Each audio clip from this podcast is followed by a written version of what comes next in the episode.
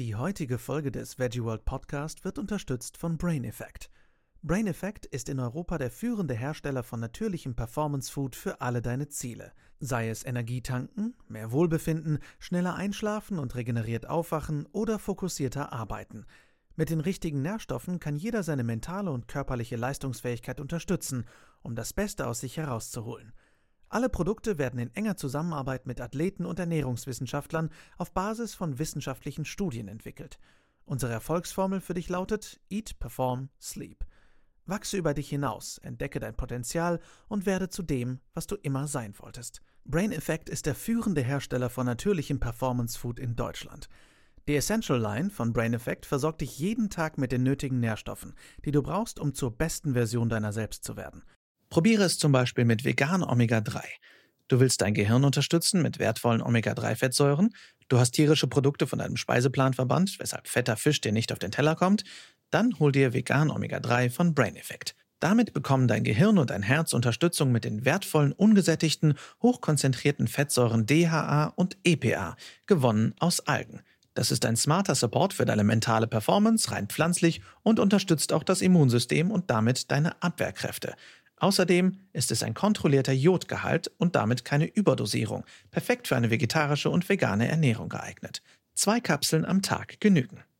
Schau einfach vorbei auf brain-effekt.com und spare 20% auf die Vegan Basics und alle anderen Einzelprodukte mit dem exklusiven Code VeggieWorld20. Den Link und den Rabattcode findest du natürlich nochmal in den Show Notes.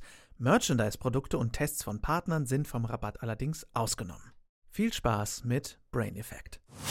Hallo ihr Lieben und herzlich willkommen zu Folge 168 des Veggie World Podcast.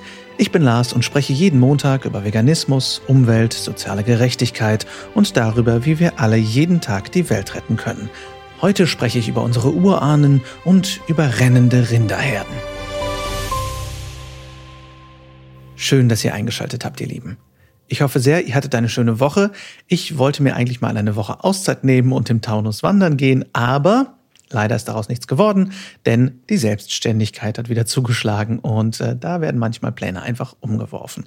Äh, wenn ihr selber mal im Raum Taunus oder in Frankfurt unterwegs seid, denn das wäre eigentlich mein Ziel gewesen, dann schaut auf jeden Fall mal im Kuli Alma vorbei oder in einem der anderen beiden Restaurants von Nier Rosenfeld.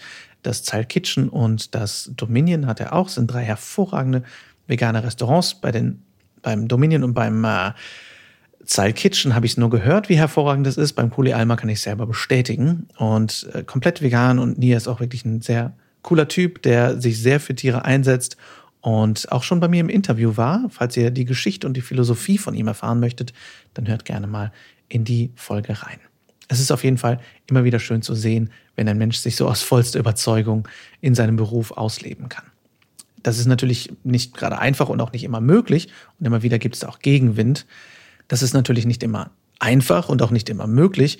Und selbst im Alltag haben wir auch immer wieder Gegenwind, womit wir dann auch wieder beim heutigen Thema sind. Denn wir setzen unsere Reihe die besten Argumente gegen Veganismus fort. Und ich spreche darüber, dass unsere Vorfahren ausschließlich Fleisch gegessen haben. Wir reden über Kuhinvasionen und darüber, dass wir uns ja auch schließlich um die Menschen in der Tierindustrie kümmern müssen oder etwa nicht.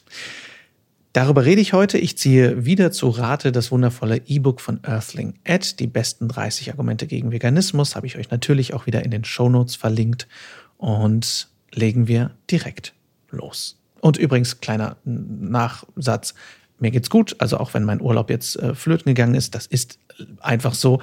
Ähm, das wird einfach irgendwann nachgeholt. Also ähm, ja, für alle, die irgendwie Tipps haben zum Wandern im Taunus, schreibt sie mir gerne, falls ich es das nächste Mal dann schaffe. Aber jetzt zum Thema. Unsere Vorfahren haben Fleisch gegessen oder wir konnten uns nur so weit entwickeln, weil wir Tiere gegessen haben. Das ist ein, wie ich finde, erschreckend häufiges Argument. Ähnlich wie in der letzten Folge dieser Serie, in der ich über Kultur und Tradition gesprochen habe, ist es fragwürdig, ob etwas gut ist, nur weil jemand anderes es tut oder weil wir es schon lange gemacht haben. Ebenso ist es fragwürdig, ob wir etwas tun müssen, weil Menschen vor Tausenden von Jahren etwas getan haben. Wir setzen schließlich auch in vielen anderen Lebenslagen auf moderne Dinge, wie zum Beispiel Menschenrechte, Regenjacken oder Wärmflaschen. Okay, diese Beispiele wurden sehr schnell sehr herbstlich geprägt, aber ich denke, ihr wisst, was ich meine. Kommen wir zurück zum Argument. Wenn dieses Argument aufkommt, könnt ihr die einfache Frage stellen, möchtest du, dass wir unsere ethischen Werte und unser Handeln auf den Wert unserer primitiven Vorfahren aufbauen? Technologie jeder Art meiden, Demokratie aufgeben und nur in Höhlen leben dürfen. Dabei wird vermutlich häufig herauskommen, dass es eurem Gegenüber gar nicht unbedingt um die Werte geht, sondern um die biologische Entwicklung. Es ist eine verbreitete Theorie, dass der Mensch sich nur so weit entwickeln konnte, weil er Tiere aß. Dabei bestand die Ernährung der frühen Menschen vermutlich eher aus einem großen Anteil Früchten, Nüssen, Wurzeln und Insekten und sicher nicht aus einem Burger mit Spiegelei und Doppelkäse. Selbst wenn euer Gegenüber damit recht haben sollte, dass der Mensch sich dadurch weiterentwickelt haben sollte und seine Theorie berechtigt wäre, so zeigen moderne Studien, dass es keinerlei medizinische Nachteile hat, eine ausgewogene, vollwertige pflanzliche Ernährung zu sich zu nehmen. Unser Hirn schrumpft nicht bei Einnahme von Brokkoli. Im Gegenteil werden viele Zivilisationskrankheiten wie Schlaganfall, Herz-Kreislauf-Erkrankungen, Diabetes Typ 2 und verschiedene Krebsarten mit dem Verzehr tierischer Produkte in Verbindung gebracht. Dazu kommt natürlich die Zerstörung unserer Umwelt durch die Massentierhaltung. Unsere Vorfahren haben selbst bei einem gewissen Verzehr tierischer Produkte sicherlich nicht jeden Tag mehrfach Fleisch gegessen, geschweige denn Milch und Eier. Zahlreiche Studien, wie auch die Arbeit des amerikanischen Arztes Dr. McDougall zeigen jedoch, dass der Mensch kein reiner Carnivore, also Fleischfresser, sondern ein Starchivore, also ein Stärkeesser ist. Seitdem Menschen erlernt haben, ihr Essen zu erwärmen, also seit einer kleinen Weile, ernähren sie sich größtenteils von Stärke, seien es jetzt Kartoffeln, Getreide oder Hülsenfrüchte. Eine der gesündesten Populationen der Welt in Okinawa bekam bis zur Invasion der westlichen Esskultur 70 Prozent ihrer Energie aus Süßkartoffeln und anderen stärkehaltigen Pflanzen und 80 Prozent ihrer gesamten Energie aus Kohlenhydraten. Menschen haben seit Urzeiten auch Fleisch gegessen. Das auf jeden Fall. Ob wir uns deshalb so entwickelt haben, wie wir jetzt sind, das ist fragwürdig. Und abschließend zu diesem Argument nochmal, nur weil wir lange Zeit oder vor langer Zeit etwas gemacht haben, heißt nicht, dass wir es auch heute tun sollten oder ob es heute noch sinnvoll ist. Früher haben sich die Menschen auch nicht die Zähne geputzt oder sich gewaschen. Es galt eine Zeit lang im Mittelalter als unhygienisch, sich zu waschen. Also, ihr seht, was ich meine. Wenn wir keine Tiere essen würden, dann würden sie uns überrennen oder aussterben. Dieses Argument ist eins meiner Lieblinge, vor allem wenn es genau so angebracht wird. Sie überrennen uns, weil es so viele sind, oder sie sterben aus. Leute, bitte entscheidet euch. Aber im Ernst, ich habe dieses Argument vor langer Zeit von einem Kollegen gehört, der es wirklich gut mit mir meinte und dieses Argument trotzdem bitter ernst sagte und damals wusste ich überhaupt nicht, was ich daraufhin sagen soll. Letztendlich zeigt dieses Argument vor allem, dass die Menschen, die es nennen, sich vielleicht sogar ernsthafte Gedanken machen. Sie sind sich zum einen bewusst, dass die Menschheit eine unfassbare Zahl an Tieren züchtet, hält und schlachtet, und zum anderen machen sie sich Sorgen um diese Tiere, zumindest bis zu dem Punkt, wo es ihrem eigenen Konsum entspricht. Die Vorstellung basiert allerdings auf der Annahme, dass wir a. von heute auf morgen alle vegan würden, sofort, und b. alle Tiere in der Tierhaltung sofort und gleichzeitig freilassen würden oder alle gleichzeitig geschlachtet würden. Und überhaupt gibt es laut dieser Vorstellung keinerlei Möglichkeit, ein paar dieser Tiere in Frieden zu lassen und ihnen ein schönes Leben zu gewähren, also in freier Wildbahn. Wenn sie uns nichts mehr nutzen, müssen sie halt aussterben. Das Argument bringt mich immer erst zum Lachen und dann macht es mich sehr wütend, einfach weil es die Perversion dieses Systems zeigt, in dem normale Menschen mit normalem, klaren Verstand, denn das sind die meisten Leute, mit denen ich bisher diskutiert habe, diese Menschen kommen auf solche Gedanken dass fühlende Lebewesen, sobald sie uns nichts mehr nutzen, entweder zur Bedrohung werden oder aussterben müssen. Aber gehen wir der Sache etwas genauer auf den Grund. Zuerst einmal ist es komplett unrealistisch, dass die ganze Welt sofort vegan wird. Das zeigt die Beobachtung der letzten Jahrzehnte. Es gibt veganen Aktivismus mindestens seit den 1940er Jahren, seitdem die Vegan Society in England gegründet wurde. Seitdem ist mir noch nicht aufgefallen, dass die ganze Welt oder auch nur große Teile von ihr oder auch kleine Teile von ihr gemeinschaftlich vegan geworden sind, geschweige denn sofort. Zum anderen beruht das gesamte System der Tierhaltung auf Angebot und Nachfrage, wie auch Earthling Ed in seinem E-Book schreibt. Wenn wir also mit der Zeit immer mehr vegane Produkte auf dem Markt verlangen als tierische, wird dieser Markt wachsen, was sich in den letzten Jahren auch gezeigt hat. Die Nachfrage an Fleischersatzprodukten steigt ebenso wie die an Milchalternativen.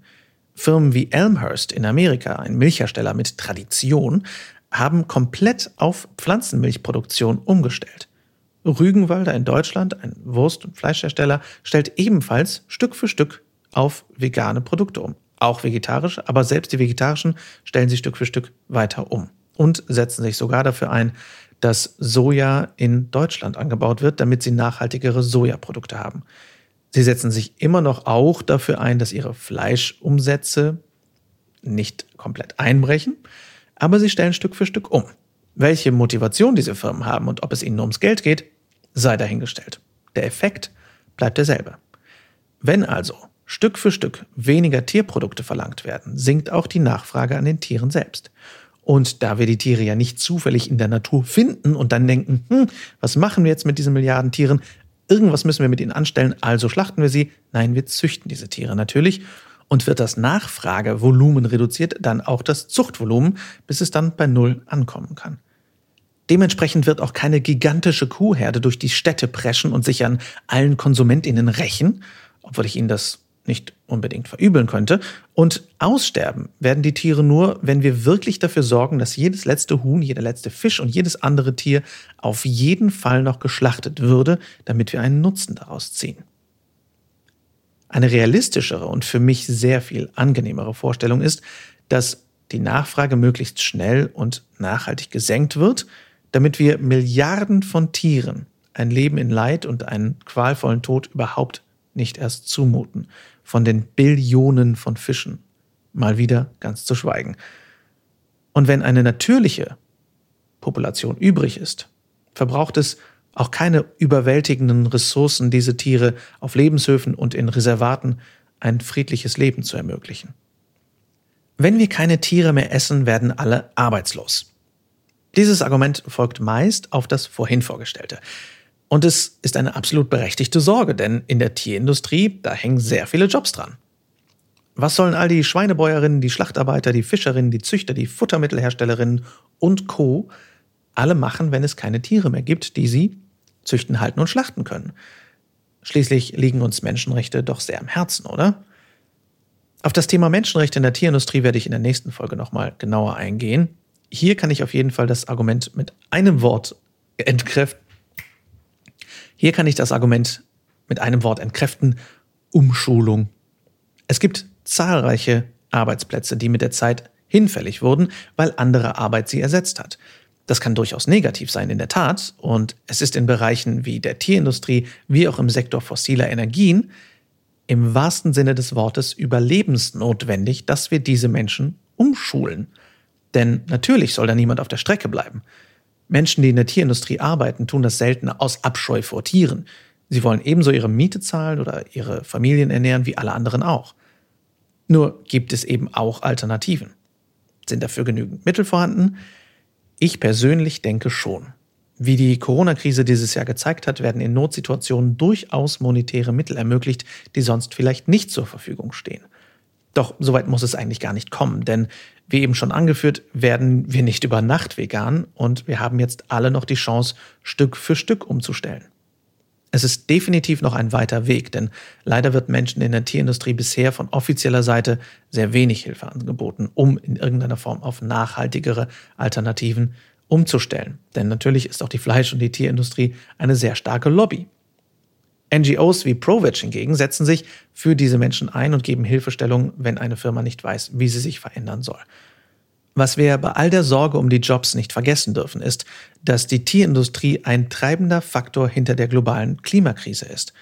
Wenn das Klima erstmal kaputt ist, nützen uns auch all die schönen Jobs nichts mehr. Daher ist es wichtig, die Sorge um Arbeitsplätze ernst zu nehmen und sich dafür einzusetzen, gemeinsam für Umstellung zu sorgen. Es bringt niemandem was, wenn wir Bauern oder Schlachterinnen als Feindbilder sehen. Die meisten von uns haben schon einmal Tiere gegessen und manche von uns verdienen damit eben ihr Geld. Es liegt an uns allen, an Zukunftsperspektiven zu arbeiten. Damit sind wir am Ende von Teil 3 unserer Argumente-Serie. Ich hoffe sehr, die Folge hat euch gefallen. Schreibt mir natürlich wie immer gern eure Fragen, Themenwünsche und Gedanken an lars at veggieworld.de oder bei Instagram at larswalter und folgt uns auch sehr gerne at officialveggieworld. Wenn ihr uns unterstützen möchtet, dann abonniert den Podcast sehr gerne in der App eurer Wahl, vor allem natürlich bei Spotify, bei Google Podcasts und bei iTunes und schreibt uns sehr gerne eine Rezension. Wir hören uns nächsten Montag wieder. Bis dahin, rockt die kommende Woche. Lasst uns aufstehen und loslegen. Für die Tiere, für die Umwelt und für uns alle. Viel Spaß beim Weltretten.